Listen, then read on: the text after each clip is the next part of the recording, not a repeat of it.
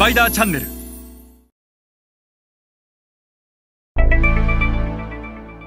皆さんこんにちは、スパイダーの森部です。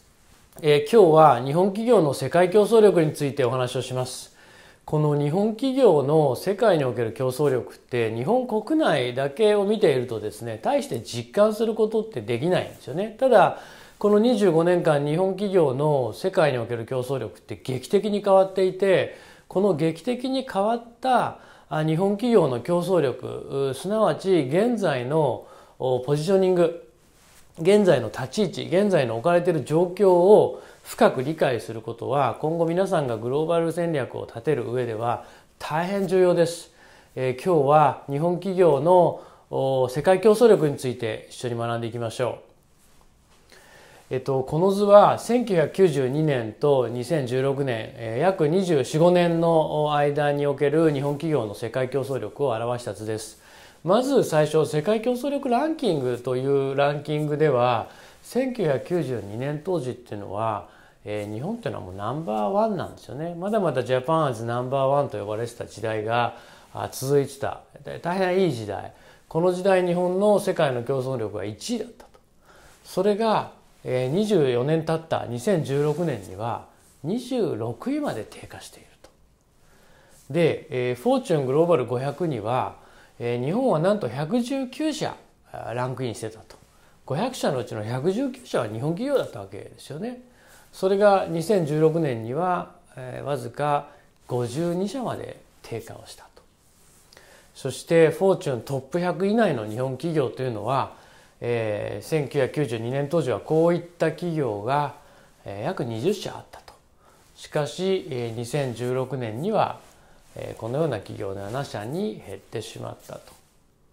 この図を見て分かることはふたつあります。ひとつは中国企業の台頭。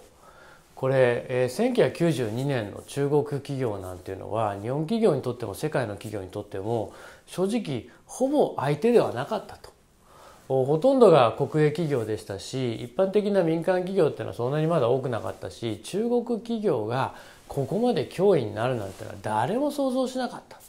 昔あのこの時代、中国企業なんてのは安かろう悪かろうって言ってたわけですから、全くノーマークだった中国企業がこれだけ成長してきて、ひゃくさんしゃがもうグローバルごひゃくのうちのひゃくさんしゃ中国企業になってしまったと。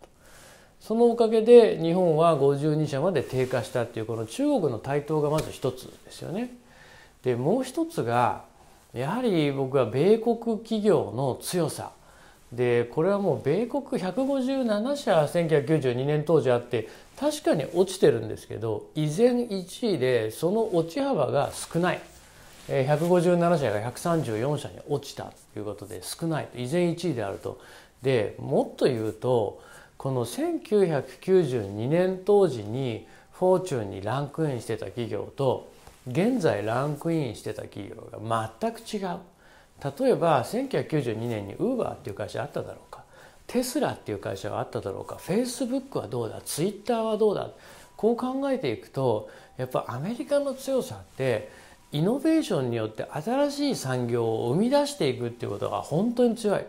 で日本企業は残念ながらいまだに技術力があれば品質こそ全てってこう思ってる企業が本当に多いんじゃないでしょうか。その結果、技術革新っていう言葉、まああまり好きじゃないですけど、技術革新が進んだ中国企業に、えー、追い抜かれてナンバーツーの座を明け渡したと。でこれフォーチュンひゃく以内の企業を見てもらうと、結局せんきゅうひゃくきゅうじゅうにねんにランクインしてたにじゅっしゃってまあそうそうたる日本の従来の大手の企業ですよね。まあ言ったら日本を代表するような大手企業で、にせんじゅうろくねんにななしゃに減ったものの、結局ね、その日本を代表するようなあの財閥系やあのなんとか系のその大手の企業の数が減ったっていうだけで、新しい会社ってアメリカと違ってソフトバンクいっしゃしか入ってないんですよ。アメリカはウーバーだ、テスラだ、フェイスブックだ、ツイッターだって新しい会社がどんどんどんどん入ってるのに、残念ながらこのにじゅうよねんかん、日本はイノベーションらしいイノベーションというのは起こせないまま、結局ソフトバンクがようやく入ったぐらいで、あとは全部同じ会社であると。ここがやっぱり日本のその弱さ、イノベーションを起こせない弱さであり、いつまでもその品質や技術や機能が良ければ全てよしと、品質がいいものを世界が求めている、機能が高いものを世界が求めているという誤った常識を追求しているメーカーのがまだまだ多いということを表しているんじゃないかなというふうに思います。えー、今日は時間きましたのでこの辺にしたいと思います。それではまた、えー、次回お会いいたしましょう。